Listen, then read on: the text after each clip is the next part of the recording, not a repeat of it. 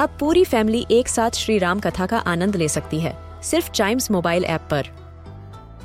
जानिए श्री राम के बचपन से लेकर दशानन वध तक का सफ़र। सरल रामायण, घर के सभी सदस्यों के लिए। आज ही डाउनलोड करें चाइम्स मोबाइल ऐप एप्पल या गूगल प्ले स्टोर से। हम बच्चों के बहुत सारे सवाल। क्या है उनके जवाब? कभी सोचा है?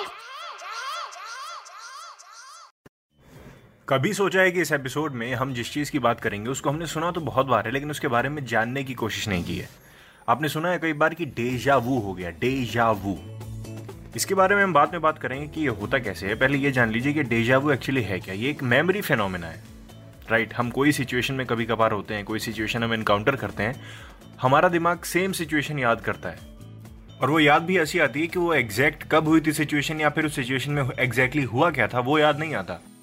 बस उससे मिलता जुलता कुछ याद आता है कि कुछ ऐसा हुआ था और हमको लगता है कि एकदम सेम प्रोसेस हुआ था। तो ये होता क्यों है? ठीक है, इसको जानते हैं हम। डेजावू जो एक मेमोरी फेनोमिना है। हम कोई सिचुएशन देखते हैं और वो एक्चुअल मेमोरी में हमारा दिमाग उसको कन्वर्ट कर देता है, लेकिन हम उसको रिकॉल नहीं कर पाते। करंट एक्सपीरियंस और किसी पास्ट एक्सपीरियंस को जोड़ के वो डेजावू क्रिएट होता है। और हमारा ब्रेन क्या करता है? It falsely perceives what happening in the present as a memory yes जो प्रेजेंट में हो रहा है, उसी को मेमोरी मान लेता है।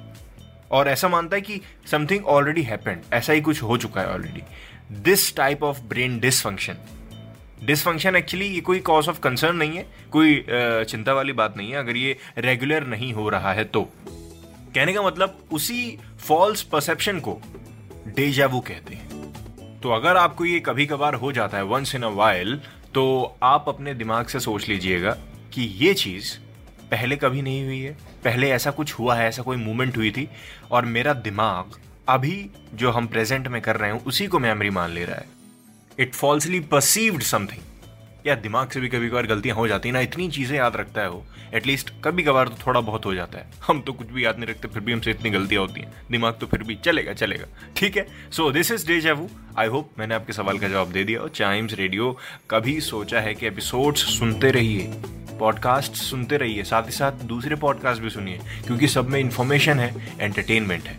घर पे रहिए और बाहर जाना जितना अवॉइड हो सकता है, उतना करिए। और कभी कभार जाना भी पड़ गया तो मास्क और सोशल डिस्टेंसिंग ये दो वेपन आपके पास हैं। ठीक है? मिलते हैं कभी सोचा है कि अगले एपिसोड में, तब तक जैसे मैंने कहा, दूसरे पॉडकास्ट सुनते रहिए।